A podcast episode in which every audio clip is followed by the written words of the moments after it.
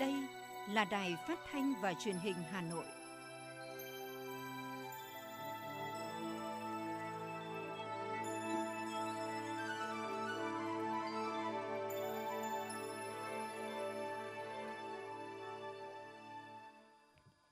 Kính chào quý vị và các bạn. Chương trình thời sự của Đài Phát thanh Truyền hình Hà Nội được phát trực tiếp trên sóng FM tần số 90 MHz. Tối nay thứ tư ngày 17 tháng 11 năm 2021, chương trình có những nội dung chính sau đây. Chủ tịch Quốc hội Vương Đình Huệ tiếp xúc cử tri Hải Phòng. Đoàn đại biểu Mặt trận Tổ quốc thành phố Hà Nội đặt hoa tại tượng đài Bắc Hồ Bắc Tôn.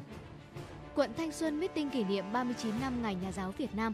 Phần tin thế giới có những tin tức đáng chú ý. Các nước châu Âu tăng cường biện pháp ngăn chặn làn sóng dịch mới. Giới đầu tư Trung Quốc quay lưng với các sản phẩm đầu tư bất động sản.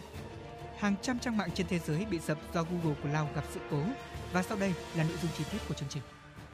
Thưa quý vị và các bạn, sáng nay cùng đoàn đại biểu Quốc hội thành phố Hải Phòng tiếp xúc cử tri quận Hải An, Chủ tịch Quốc hội Vương Đình Huệ đã ghi nhận nhiều ý kiến rất sâu, rộng, phong phú, đóng góp vào ý kiến nghị với Quốc hội, Chính phủ, các bộ ngành và thành phố Hải Phòng. Nhấn mạnh lại tinh thần trong cuốn sửa đổi lối làm việc của Chủ tịch Hồ Chí Minh, Chủ tịch Quốc hội khẳng định Quốc hội, các cơ quan của Quốc hội đang tiếp tục nỗ lực đổi mới, nâng cao hiệu lực hiệu quả hoạt động, bảo đảm mọi quyết sách đều vì quyền lợi chính đáng của người dân doanh nghiệp. Tiếp tục đổi mới, nâng cao hiệu quả hoạt động luôn là nhiệm vụ trọng tâm được Quốc hội xác định và tập trung triển khai trên cả bốn lĩnh vực hoạt động: lập pháp, giám sát, quyết định các vấn đề quan trọng của đất nước và đối ngoại.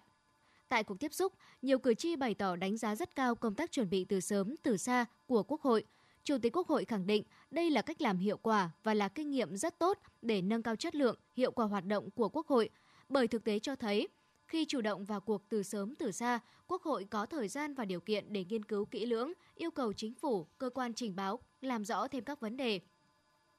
Nhất trí với kiến nghị của cử tri về phòng chống dịch và phục hồi phát triển kinh tế xã hội, cải cách thủ tục hành chính, đẩy mạnh giải ngân đầu tư công, Chủ tịch Quốc hội nêu rõ, tại nghị quyết về nhiệm vụ kinh tế xã hội năm 2022 và nghị quyết kỳ họp thứ hai, Quốc hội đều nhấn mạnh các vấn đề này.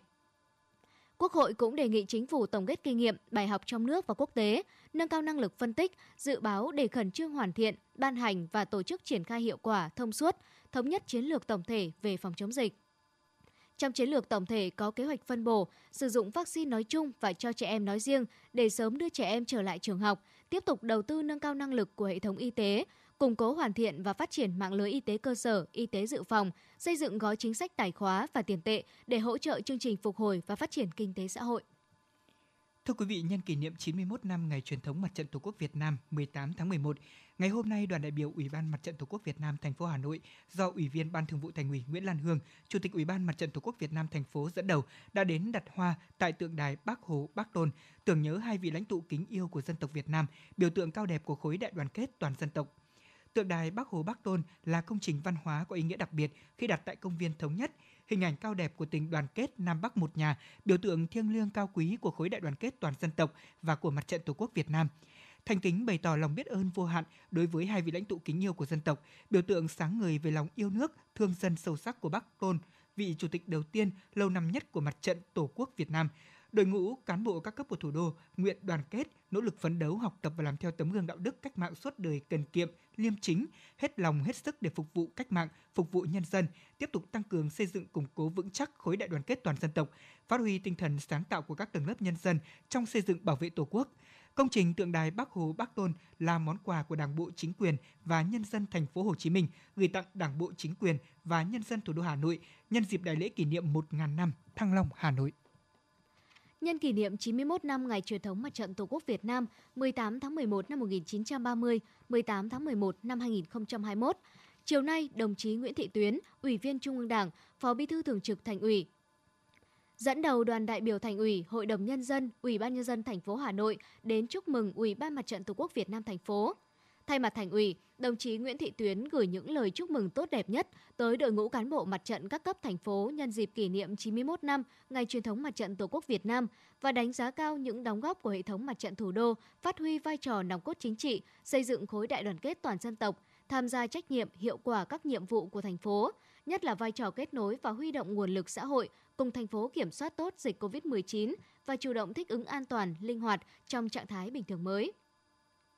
Phó Bí thư Thường trực Thành ủy bày tỏ mong muốn hệ thống mặt trận các cấp thành phố tiếp tục phát huy truyền thống vẻ vang, luôn là chỗ dựa tin cậy, kết nối niềm tin nhân dân với Đảng, chính quyền, đổi mới cách nghĩ, sáng tạo cách làm, xây dựng củng cố khối đại đoàn kết toàn dân tộc, tham gia xây dựng phát triển Hà Nội xứng tầm với thủ đô, trái tim của cả nước. Vui mừng cảm ơn sự quan tâm của Thành ủy Hà Nội, Chủ tịch Ủy ban Mặt trận Tổ quốc Việt Nam thành phố Nguyễn Lan Hương khẳng định, sự quan tâm của thành phố và nhân dân chính là nguồn cổ vũ, động viên đội ngũ cán bộ mặt trận không ngừng nỗ lực phấn đấu, thực sự là cán bộ có bản lĩnh, dám làm, dám chịu trách nhiệm, được dân mến, dân thương, dân tôn trọng và dân được nhờ từ các hoạt động của mặt trận, phát huy sức mạnh đoàn kết toàn dân tham gia xây dựng phát triển thủ đô. Thưa quý vị và các bạn, sáng nay đã diễn ra lễ ký kết hợp tác giữa Hội khuyến học Việt Nam và báo điện tử Đảng Cộng sản Việt Nam nhằm đẩy mạnh tuyên truyền các hoạt động khuyến học khuyến tài, xây dựng xã hội học tập giai đoạn 2021-2026. Tới dự có các đồng chí Lê Hải Bình, Ủy viên Dự khuyết Trung ương Đảng, Phó trưởng ban tuyên giáo Trung ương, giáo sư tiến sĩ Nguyễn Thị Doan, nguyên Ủy viên Trung ương Đảng, nguyên Phó Chủ tịch nước, Chủ tịch Hội khuyến học Việt Nam, tiến sĩ Trần Doãn Tiến, Tổng biên tập báo điện tử Đảng Cộng sản Việt Nam – theo đó, báo điện tử Đảng Cộng sản Việt Nam và Hội khuyến học Việt Nam sẽ tổ chức các buổi tọa đàm, diễn đàn, hội thảo về lĩnh vực khuyến học, khuyến tài, xây dựng xã hội học tập. Hai cơ quan phối hợp tổ chức các hoạt động phong trào như giao lưu, trao đổi nghiệp vụ, tổ chức các hoạt động xã hội từ thiện nhân đạo trong lĩnh vực khuyến học, khuyến tài và xây dựng xã hội học tập. Trong đó, Hội khuyến học Việt Nam có trách nhiệm chủ động cung cấp những thông tin kịp thời các hoạt động liên quan đến công tác khuyến học khuyến tài, xây dựng xã hội học tập giai đoạn 2021-2030, tạo điều kiện cho cán bộ phóng viên, biên tập viên được tiếp cận kịp thời nguồn tin về hoạt động của các cấp hội khuyến học Việt Nam ưu tiên hỗ trợ bằng nhiều hình thức các hoạt động khuyến học khuyến tài của báo điện tử Đảng Cộng sản Việt Nam – Báo điện tử Đảng Cộng sản Việt Nam tập trung tuyên truyền về việc triển khai thực hiện các chủ trương, chính sách của Đảng nhà nước, tuyên truyền về truyền thống hiếu học, các nhân tố mới, các tấm gương điển hình tiên tiến trong các mô hình gia đình học tập, dòng họ học tập, cộng đồng học tập, đơn vị học tập, đồng thời xây dựng báo điện tử Đảng Cộng sản Việt Nam thành đơn vị học tập, mỗi cán bộ nhân viên trong cơ quan là công dân học tập theo quy định của chính phủ. Thưa quý vị và các bạn, Ban chấp hành Trung ương vừa ban hành quy định số 37 về những điều đảng viên không được làm, thay thế quy định số 47 năm 2011. Quy định vừa ban hành được bổ sung thêm nhiều điểm mới nhằm đấu tranh ngăn chặn, đẩy lùi hiệu quả hơn tình trạng suy thoái về tư tưởng chính trị, đạo đức, lối sống, những biểu hiện tự diễn biến, tự chuyển hóa trong nội bộ. Quy định về những điều đảng viên không được làm vừa ban hành giữ nguyên 19 điều của quy định trước đây, đồng thời bổ sung nhiều quy định mới theo tinh thần nghị quyết Đại hội 12 và 13 của Đảng.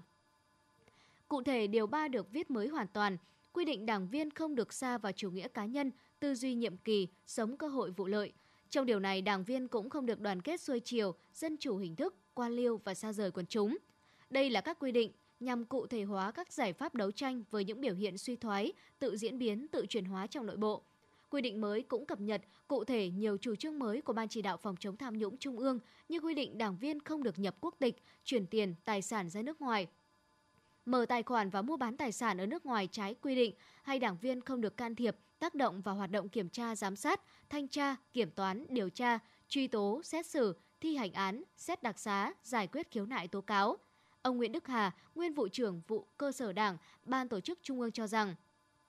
Việc ban hành quy định 37 về những điều đảng viên không được làm ra đời trong thời điểm này có ý nghĩa quan trọng – Quy định này thay thế quy định số 47 ngày 1 tháng 11 năm 2011 của Ban chấp hành Trung ương khóa 11 về những điều đảng viên không được làm có hiệu lực từ ngày ký và phổ biến đến tri bộ để thực hiện. Chính là trong 10 năm qua, Ban chấp hành Trung ương đã có rất nhiều chủ trương nghị quyết về công tác xây dựng chỉnh đốn đảng. Cho nên cái quy định số 47 của Ban chấp hành Trung ương khóa 11 nó chưa thể hiện được tinh thần của nghị quyết đại hội 12 tinh thần nghị quyết đại hội 13 vâng. nó chưa thể hiện được nghị quyết chung 4 khóa 11 nghị quyết chung 4 khóa 12 và rất nhiều rất nhiều các quy định quy chế của Bộ Chính trị Ban Bí thư vâng. chính vì vậy cho nên là cần thiết phải sửa đổi quy định 47 để làm thế nào lược bỏ được những vấn đề nó không còn phù hợp nhưng quan trọng hơn ấy là phải bổ sung phải cập nhật những cái quan điểm, những nguyên tắc, những tư tưởng chỉ đạo mới mà đã được thể hiện trong các nghị quyết đại hội 12 13 trong các nghị quyết của Ban chấp hành Trung ương, Bộ Chính trị, Ban Bí thư trong thời gian gần đây. Ngay sau khi quy định được ban hành, đông đảo cán bộ đảng viên đã bày tỏ sự đồng tình nhất trí cao và cho rằng quy định có tính pháp quy cao để mỗi đảng viên có trách nhiệm tự soi và tự điều chỉnh hành vi, góp phần tăng cường kỷ cương kỷ luật của Đảng, giữ gìn phẩm chất chính trị, đạo đức cách mạng, tính tiên phong gương mẫu của đảng viên, nâng cao năng lực lãnh đạo, sức chiến đấu của tổ chức Đảng. Quy định 37 lần này, Đảng đã nhận diện bao quát rõ ràng và toàn diện những nguy cơ đe dọa uy tín và thành quả cách mạng của Đảng. Đây là cơ sở nâng lên một bước hoàn thiện hơn cơ chế kiểm soát và chế tài xử lý vi phạm đối với đảng viên ở nhiều lĩnh vực. Phó giáo sư tiến sĩ Đoàn Thế Hanh, giảng viên cao cấp Học viện Chính trị Quốc gia Hồ Chí Minh nói: Quy định lần này là cụ thể hóa hơn để làm cơ sở cho chúng ta bám vào để đánh giá. Một mặt đòi hỏi đảng viên chúng ta tu dưỡng rèn luyện, phấn đấu cho cái thực đó. Mặt khác là để tổ chức các cơ quan chức năng kiểm tra đánh giá xem có đúng là đảng viên thực không, trung thực không và chỉ có như vậy thì mới tạo ra được một cái sự bình đẳng, bình đẳng, dân chủ, công bằng trong tất cả các lĩnh vực của đời sống xã hội. Và cái cuối cùng tôi cho rằng là tổ chức và nhất là các cơ quan chức năng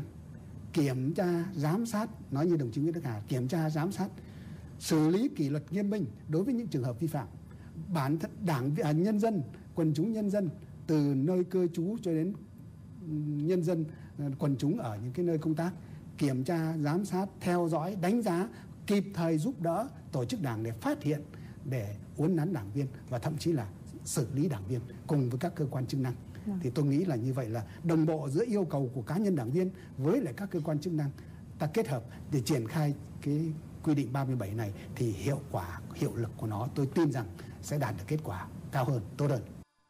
Tại hội nghị Trung ương 4 khóa 13 vừa qua, Trung ương đã khẳng định sự suy thoái về tư tưởng chính trị, đạo đức lối sống, tham nhũng tiêu cực, tự diễn biến, tự chuyển hóa trong nội bộ có cả nguyên nhân khách quan và chủ quan. Trong đó nguyên nhân chủ quan là chủ yếu, bắt nguồn từ chủ nghĩa cá nhân, từ việc bản thân cán bộ đảng viên thiếu tu dưỡng rèn luyện, lập trường tư tưởng không vững vàng, xa vào chủ nghĩa cá nhân, quên mất trách nhiệm, bổn phận trước Đảng, trước dân. Nguyên tắc tập trung dân chủ bị buông lỏng, nguyên tắc tự phê bình và phê bình thực hiện không nghiêm, Trung ương đặc biệt nhấn mạnh từng tổ chức đảng, mỗi cán bộ, đảng viên trước hết là cán bộ cấp cao, cán bộ chủ chốt, người đứng đầu các cấp các ngành phải nhận thức sâu sắc đầy đủ trách nhiệm của mình trước nhân dân, đất nước, trước đảng để tự giác gương mẫu thực hiện. Ở đây, sự gương mẫu của Trung ương là cực kỳ quan trọng, có ý nghĩa quyết định. Từng đồng chí ủy viên Trung ương, ủy viên Bộ Chính trị, Ban Bí thư, từng đồng chí đứng đầu cấp ủy, chính quyền các cấp phải tự giác gương mẫu thực hiện nghị quyết, nói đi đôi với làm, chỉ đạo quyết liệt với quyết tâm cao, sự nỗ lực lớn. Đặc biệt, phải thực hiện nghiêm, có hiệu quả cụ thể hơn nữa quy định về những điều đảng viên không được làm, khắc phục bằng những hạn chế bất cập, thiếu sót trong chỉ đạo, tổ chức thực hiện, đáp ứng được yêu cầu của công tác xây dựng, trình đốn đảng trong tình hình mới.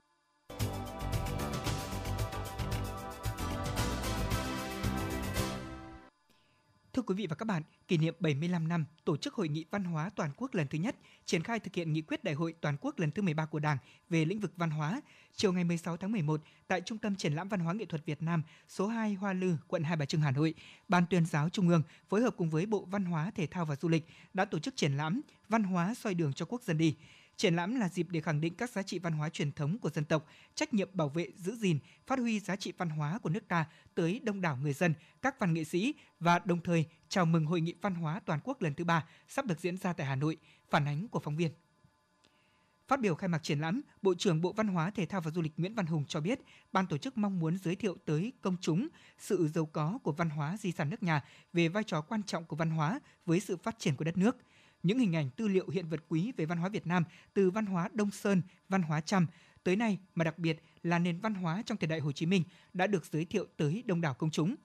320 hình ảnh cùng hơn 123 tài liệu hiện vật, trong đó có nhiều hiện vật quý đã được giới thiệu tới người xem như tạp chí Tiên phong của Hội Văn hóa Cứu quốc Việt Nam Hà Nội, số ra ngày 10 tháng 11 năm 1945, trong đó có đăng đề cương văn hóa Việt Nam của Đảng Cộng sản Đông Dương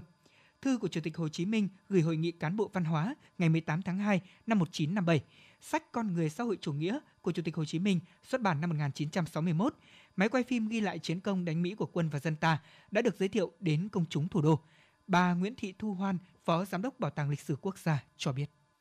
Tất cả những cái hiện vật chúng tôi được tham gia trong cuộc trưng bày lần này đó là từ năm 1945 đến 1975 với chủ đề là văn hóa trong kháng chiến. Qua những cái câu chuyện đó, qua những hiện vật đó đã thể hiện ngay được bối cảnh của chúng ta là văn hóa trong kháng chiến và đó là một lực động lực rất quan trọng. Mặc dù là thủ đô nằm ở miền Bắc, thế nhưng mà chúng ta vẫn chuẩn bị đầy đủ các lực lượng về kinh tế, quân sự và đặc biệt là về văn hóa. Với cái sức mạnh tinh thần như vậy đã đóng góp cho lịch sử văn hóa Việt Nam trong quá trình dựng nước và giữ nước cái văn hóa tinh thần nó rất là quan trọng. Thì trong thời kỳ kháng chiến này nó càng thể hiện cái điều đó rất là rõ ràng. Triển lãm trưng bày theo 6 chuyên đề theo dòng chảy văn hóa của Việt Nam từ truyền thống đến hiện đại. Cụ thể, chuyên đề thứ nhất mang tên Văn hóa Việt Nam trước năm 1930, giới thiệu khái quát lịch sử văn hóa của Việt Nam qua hàng nghìn năm lịch sử với quá trình dựng nước giữ nước của dân tộc Việt Nam. Trong quá trình này, bồi đắp nên những giá trị văn hóa lưu truyền qua nhiều thế hệ, được giữ gìn phát huy, tạo dựng nên nền văn hóa Việt Nam thống nhất trong đa dạng. Chuyên đề thứ hai là Chủ tịch Hồ Chí Minh với sự nghiệp phát triển văn hóa Việt Nam, khắc họa những tư tưởng của Bác về văn hóa. Triển lãm lựa chọn trưng bày những hình ảnh hiện vật, tài liệu, thư, bản thảo, tác phẩm của Chủ tịch Hồ Chí Minh về văn hóa nghệ thuật với các văn nghệ sĩ, nhà trí thức, nhà khoa học của Việt Nam. Chuyên đề thứ ba là các đồng chí lãnh đạo Đảng, Nhà nước với sự nghiệp phát triển văn hóa, tập trung giới thiệu các văn bản, nghị quyết của Đảng về văn hóa qua các thời kỳ, đặc biệt là qua các kỳ đại hội của Đảng. Chuyên đề này cũng giới thiệu một số những hình ảnh của các đồng chí lãnh đạo Đảng, Nhà nước, Chính phủ, Quốc hội qua các thời kỳ thăm, làm việc với các đơn vị, tỉnh, thành phố về lĩnh vực văn hóa. Chuyên đề thứ tư là văn hóa Việt Nam trong sự nghiệp đấu tranh giải phóng dân tộc thống nhất đất nước, được chia làm 3 giai đoạn. Vai trò của văn hóa trong giai đoạn 1930-1945, vai trò của văn hóa trong giai đoạn 1945-1954, vai trò của văn hóa trong giai đoạn 1954 đến 1975. Chuyên đề thứ năm là văn hóa Việt Nam trong quá trình hội nhập và phát triển đất nước, được chia làm 3 phần: văn hóa trong nước, văn hóa đối ngoại, các di sản, khu dự trữ sinh quyền, công viên địa chất toàn cầu được UNESCO ghi danh và các di sản danh thắng tiêu biểu của các vùng miền trong cả nước. Chuyên đề thứ 6 là bảo tồn phát huy di sản văn hóa dân tộc. Phần nội dung này được trưng bày ảnh, tư liệu, số liệu về bảo tồn, phát huy di sản văn hóa dân tộc trong những năm vừa qua. Trong các hiện vật trưng bày tại triển lãm có đồ dùng, sách, bút của văn nghệ sĩ trong thời kỳ kháng chiến, những hiện vật rất đơn giản như là lá thư của danh họa Tô Ngọc Vân gửi cho Chủ tịch Hồ Chí Minh năm 1951 hay là thư của bác gửi các họa sĩ nhân triển lãm hội họa tại chiến khu Việt Bắc.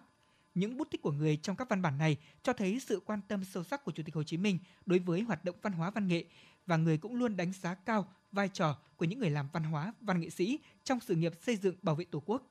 Triển lãm cho thấy hành trình cống hiến của các thế hệ nghệ sĩ, trí thức đi trước cho dân tộc, thấy được sự quan tâm của Đảng, của Bác đối với sự nghiệp phát triển văn hóa văn nghệ. Đây là động lực, cảm hứng để các văn nghệ sĩ tiếp tục cống hiến sáng tạo, góp phần gìn giữ, phát huy văn hóa dân tộc, góp phần hướng công chúng nhân dân đến những giá trị chân thiện mỹ. Nhạc sĩ Đỗ Hồng Quân, Chủ tịch Hội Liên hiệp Văn học Nghệ thuật Việt Nam xúc động chia sẻ. Tôi nghĩ rằng là chúng ta phải thực hiện tốt hơn nữa những cái nghị quyết của Đảng về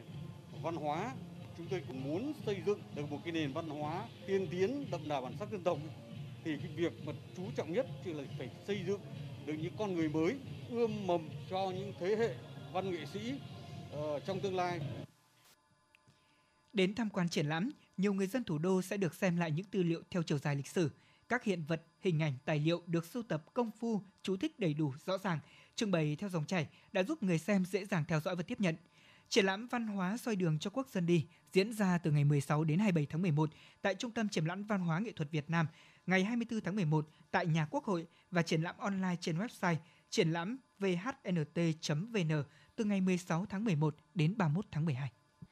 Thưa quý vị và các bạn, sáng nay tại Hà Nội, Học viện Chính trị Quốc gia Hồ Chí Minh tổ chức hội thảo khoa học quốc tế Quản trị phát triển bền vững trong bối cảnh đại dịch COVID-19 bằng hình thức trực tiếp kết hợp với trực tuyến tại các điểm cầu trong nước và một số quốc gia trên thế giới. Đây là hoạt động nằm trong khuôn khổ diễn đàn lãnh đạo và đổi mới chính sách do Viện Lãnh đạo học và Chính sách công, Học viện Chính trị Quốc gia Hồ Chí Minh phối hợp với Hội Khoa học và Chuyên gia Việt Nam toàn cầu tổ chức thường xuyên 2 năm một lần. Hội tập trung thảo luận, làm sâu sắc hơn một số vấn đề về nhận diện, phân tích ảnh hưởng của đại dịch COVID-19 đến phát triển của các quốc gia, từ đó làm rõ mối quan hệ giữa khủng hoảng nói chung và phát triển bền vững, đồng thời đánh giá các phản ứng chính sách và biện pháp quản trị nhằm phát triển bền vững. Trước nhất là ứng phó chủ động và hiệu quả trước các tác động không mong muốn của đại dịch COVID-19 nói riêng hay các hiện tượng bất thường nói chung, thảo luận, nghiên cứu các mô hình, cơ chế quản trị quốc gia, quản trị quốc tế, hợp tác quốc tế, các giải pháp phục hồi kinh tế xã hội, bảo đảm phát triển bền vững sau COVID-19. Sáng nay, Quận ủy, Hội đồng Nhân dân, Ủy ban dân quận Thanh Xuân đã tổ chức meeting kỷ niệm 39 năm Ngày Nhà giáo Việt Nam và tuyên dương các điển hình tiên tiến, những nhà giáo tiêu biểu năm học 2020-2021. Trong năm học vừa qua, mặc dù bị ảnh hưởng bởi dịch bệnh COVID-19, song cùng với sự hướng dẫn chuyên môn đến từ Sở Giáo dục Đào tạo, sự chỉ đạo quyết liệt sáng tạo của quận ủy, Hội đồng Nhân dân, Ủy ban dân quận cùng sự cộng đồng trách nhiệm của phụ huynh học sinh, ngành giáo dục đào tạo quận Thanh Xuân đã thực hiện thành công nhiệm vụ kép bảo đảm an toàn phòng chống dịch bệnh, hoàn thành xuất sắc nhiệm vụ năm học. Chất lượng giáo dục được nâng cao đều khắp toàn diện trên các hoạt động ở các trường, lớp học, cấp học, Đặc biệt, năm thứ hai học sinh quận Thanh Xuân dẫn đầu toàn thành phố tại kỳ thi học sinh giỏi lớp 9 cấp thành phố với 96 trên 115 học sinh đã đạt giải, trong đó có 20 giải nhất. Kết thúc năm học 2020-2021, ngành giáo dục đào tạo quận Thanh Xuân đạt tuyệt đối 13 trên 13 chỉ tiêu về thi đua xếp loại xuất sắc, năm thứ bảy liên tiếp dẫn đầu toàn thành phố. Quận Thanh Xuân cũng vinh dự có 3 nhà giáo được tặng danh hiệu nhà giáo ưu tú, một cá nhân được tặng bằng khen của Thủ tướng Chính phủ. Cũng tại buổi lễ đã có 29 tập thể, 15 cá nhân được tặng cờ thi đua xuất sắc, tập thể lao động xuất sắc và bằng khen của Ủy ban dân thành phố. 5 tập thể 10 cá nhân được tặng bằng khen của Bộ Giáo dục Đào tạo, 8 cá nhân được Ủy ban dân quận vinh danh.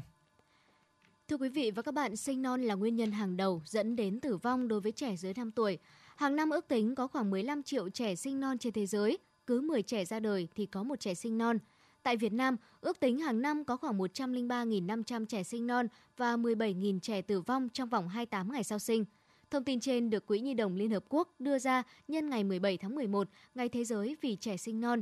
Nhân ngày này tại Việt Nam, Quỹ Nhi đồng Liên Hợp Quốc tiếp tục phối hợp với Bộ Y tế để hỗ trợ và nhân rộng can thiệp nhằm duy trì sự sống còn cho trẻ sơ sinh trên cả nước. Chú trọng vào các tỉnh thành khu vực nông thôn và miền núi phía Bắc và Tây Nguyên là những nơi có phần lớn đồng bào dân tộc thiểu số tập trung sinh sống và có tỷ lệ tử vong sơ sinh cao. Theo các chuyên gia, bên cạnh các thách thức về chăm sóc sức khỏe trẻ sơ sinh, việc trẻ sơ sinh bị cách ly khỏi cha mẹ có thể gây ra những vấn đề nghiêm trọng và lâu dài về sức khỏe và sự phát triển của trẻ, đồng thời ảnh hưởng đến sức khỏe tâm thần của cha mẹ. Hưởng ứng Ngày Thế giới vì trẻ sinh non, đại diện vụ sức khỏe bà mẹ trẻ em Bộ Y tế khẳng định, chăm sóc trẻ sơ sinh, giảm tỷ lệ tử vong sơ sinh là một trong những mục tiêu quan trọng không những của ngành y tế mà còn là của nhà nước Việt Nam đã cam kết với cộng đồng quốc tế trong việc thực hiện các mục tiêu phát triển bền vững.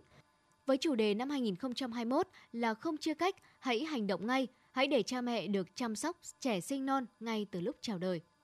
Bộ Lao động Thương binh và Xã hội vừa có tờ trình về việc sửa đổi chính sách đối với người lao động dôi dư khi thực hiện chuyển đổi sở hữu, sắp xếp lại công ty trách nhiệm hữu hạn một thành viên do nhà nước nắm giữ 100% vốn điều lệ.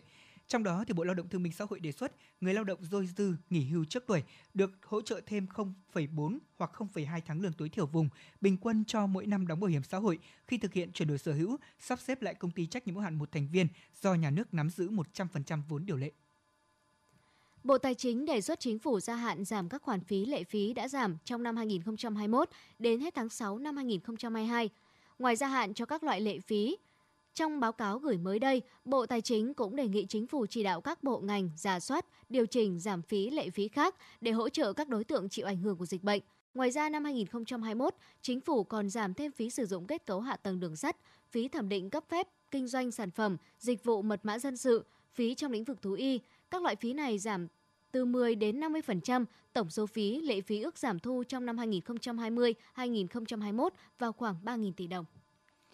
Ngày 20 tháng 11, thành phố Phú Quốc, tỉnh Kiên Giang sẽ đón đoàn khách du lịch quốc tế đầu tiên của ngành du lịch Việt Nam trong giai đoạn bình thường mới sau gần 2 năm đóng băng do ảnh hưởng của dịch bệnh COVID-19. Dự kiến thì 209 du khách Hàn Quốc đến Phú Quốc trên chuyến bay của hãng hàng không Vietjet với số hiệu VJ3749 từ sân bay Incheon, Hàn Quốc sẽ nhập cảnh tại cảng hàng không quốc tế Phú Quốc vào lúc 12 giờ ngày 20 tháng 11 để trải nghiệm kỳ nghỉ 4 ngày 3 đêm tại Vinpearl với hành trình khép kín từ chuyến bay đến địa điểm nghỉ dưỡng. Sau khi nhập cảnh, du khách sẽ được tiến hành sàng lọc sức khỏe tại sân bay, cài đặt ứng dụng iGoVN và PC Covid trước khi di chuyển về khách sạn. Tất cả thành viên của đoàn khách này sẽ lưu trú tại khu nghỉ dưỡng Vinpearl Resort và Spa Phú Quốc, nơi đã được phép đón khách quốc tế tại khu vực riêng biệt, bảo đảm không tiếp xúc với cộng đồng, không ảnh hưởng đến hoạt động của du khách khác.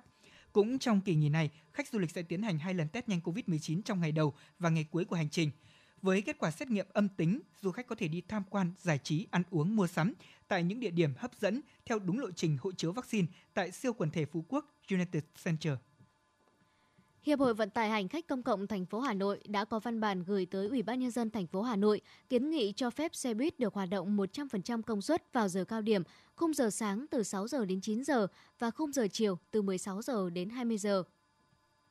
Mục đích của việc này để phục vụ nhu cầu của người dân đi lại bằng xe buýt được thuận tiện hơn. bởi thời gian gần đây lượng hành khách đang có dấu hiệu tăng trở lại. Nhiều khách hàng phải chờ đợi lâu mới có thể đón được xe buýt do yêu cầu giãn cách trên xe để phòng chống dịch. Xe chở không quá 50% sức chứa và không quá 20 hành khách trên một xe tại một thời điểm.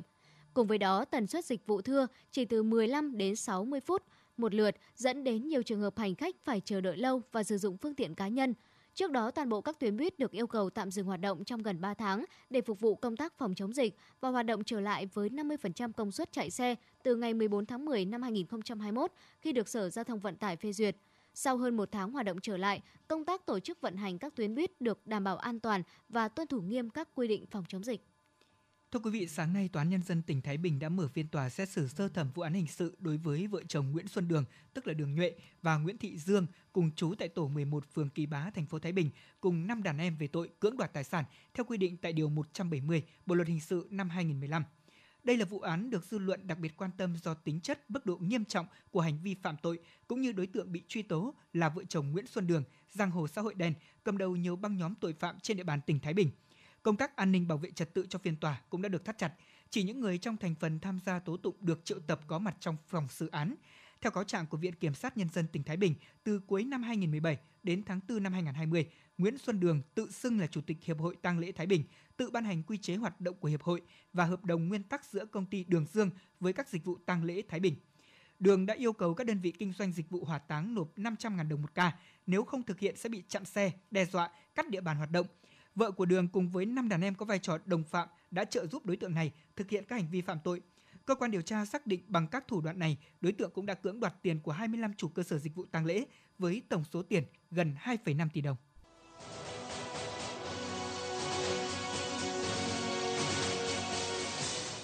Xin chuyển sang phần tin thế giới. Thưa quý vị và các bạn, Mỹ và Trung Quốc đã bước vào hội đàm với ngổn ngang bất đồng – từ vấn đề điều tra nguồn gốc đại dịch COVID-19, chiến tranh thương mại kéo dài, vấn đề sở hữu công nghệ cho tới vấn đề Đài Loan hay Tân Cương. Cả hai nhà lãnh đạo Mỹ và Trung Quốc đều thừa nhận sự dạn nứt trong quan hệ hai nước thời gian qua là không cần thiết và có hại cho nền kinh tế mỗi bên. Hai bên đều đưa ra thông điệp phát triển quan hệ Mỹ-Trung lành mạnh và ổn định.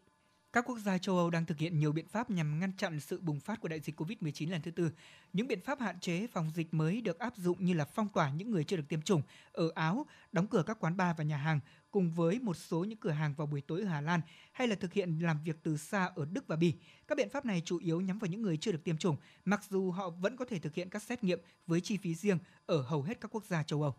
Hiệp hội Vận tải Hàng không Quốc tế cho biết, ngành hàng không toàn cầu sẽ thua lỗ khoảng 12 tỷ đô la Mỹ trong năm tới, giảm 78% so với năm nay do đà phục hồi dần sau đại dịch COVID-19. Theo Hiệp hội Vận tải Hàng không Quốc tế, thiệt hại của ngành vào năm 2021 có thể sẽ tồi tệ tính toán ban đầu, tổng cộng khoảng 51,8 tỷ đô la Mỹ, tăng so với dự báo hồi tháng 4 là 47,7 tỷ đô la Mỹ. Thiệt hại dòng vào năm 2020 là 137,7 tỷ đô la Mỹ, nhiều hơn con số 126,4 tỷ đô la Mỹ mà Hiệp hội Vận tải Hàng không Quốc tế ước tính vào đầu năm nay. Những con số này nâng tổng thiệt hại dòng của ngành hàng không do đại dịch đã lên tới hơn 200 tỷ đô la Mỹ. Mới đây, NASA đã đưa ra dự báo rằng sự kiện nguyệt thực một phần của mặt trăng Micro Beaver sẽ diễn ra trong tổng thời gian là khoảng 3 tiếng 28 phút, dạng sáng ngày 19 tháng 11 tới đây, tính theo múi giờ tại New York. Thời gian diễn ra dài ấn tượng như thế này đã biến sự kiện trở thành hiện tượng nguyệt thực một phần dài nhất trong thế kỷ. Nguyệt thực xảy ra khi trái đất nằm trên đường nối liền mặt trời và mặt trăng, khiến bóng của hành tinh chúng ta che khuất nó và làm mặt trăng xuất hiện một màu đỏ sẫm. Siêu máy tính Fugaku do Nhật Bản sản xuất đã đánh bại các đối thủ từ Mỹ và Trung Quốc để giành được danh hiệu là siêu máy tính nhanh nhất thế giới trong 4 lần liên tiếp. Fugaku được tạo ra bởi Fujitsu và Viện Nghiên cứu Quốc gia Riken của Nhật Bản.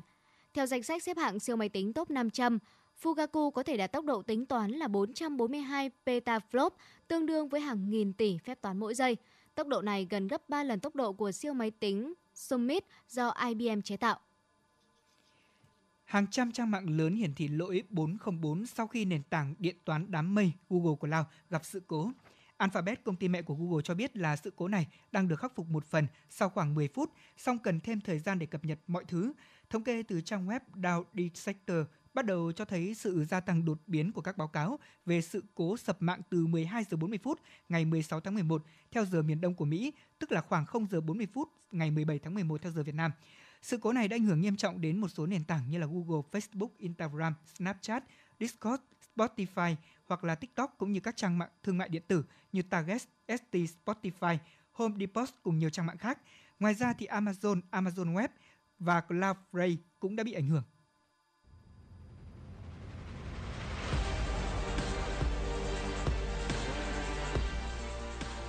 Bản tin thể thao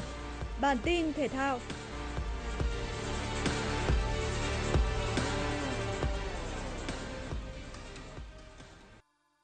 Đội tuyển Việt Nam một lần nữa phải nhận thất bại tối thiểu 1-0 trên sân nhà Mỹ Đình ở vòng loại cuối World Cup 2022 khu vực châu Á. Anseri là tác giả bàn thắng duy nhất ở phút 38, giúp Ả Rập Xê Út ra về với 3 điểm giống như Australia và Nhật Bản, đồng thời giữ vững ngôi đầu bảng B với 16 điểm. Đây là trận thua thứ 6 liên tiếp của thầy trò huấn luyện Park Hang-seo tại vòng loại cuối World Cup 2022 khu vực châu Á. Cũng tại bảng B, Nhật Bản giành chiến thắng tối thiểu 1-0 trong chuyến làm khách đến sân của Oman. Junja Ito là tác giả bàn thắng duy nhất ở phút 81. Thầy trò viên Hajime Moriyasu vươn lên nhì bảng B với 12 điểm, hơn Australia 1 điểm và kém Ả Rập Xê Út 4 điểm.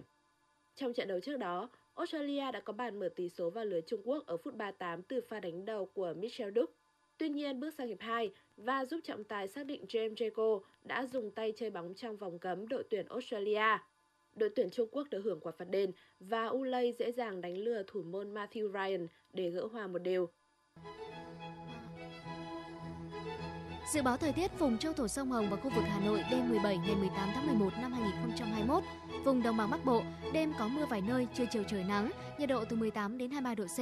Vùng núi Ba Vì Sơn Tây đêm có lúc có mưa nhỏ, trưa chiều trời nắng, nhiệt độ từ 19 đến 22 độ C. Ngoại thành từ Phúc Thọ tới Hà Đông không mưa, trưa chiều trời nắng, nhiệt độ từ 19 đến 23 độ C. Phía Nam từ Thanh Oai Thường Tín đến Ứng Hòa, không mưa, trưa chiều trời nắng, nhiệt độ từ 19 đến 22 độ C. Khu vực Mê Linh, Đông Anh, Sóc Sơn, không mưa, trưa chiều trời nắng, nhiệt độ từ 18 đến 22 độ C. Khu vực trung tâm thành phố Hà Nội, không mưa, trưa chiều trời nắng, nhiệt độ từ 18 đến 23 độ C. Quý vị và các bạn vừa nghe chương trình Thời sự tối của Đài Phát thanh Truyền hình Hà Nội, chịu trách nhiệm sản xuất Phó Tổng giám đốc Nguyễn Tiến Dũng, chương trình do biên tập viên Trà My, đạo diễn Kim Oanh, phát thanh viên Lê Thông Thu Thảo cùng kỹ thuật viên Mạnh Thắng thực hiện. Kính chào tạm biệt và hẹn gặp lại quý vị trong các chương trình thời sự sau. Trước đây tôi thích ăn đồ mặn, vợ tôi kêu ca nhưng tôi không nghe.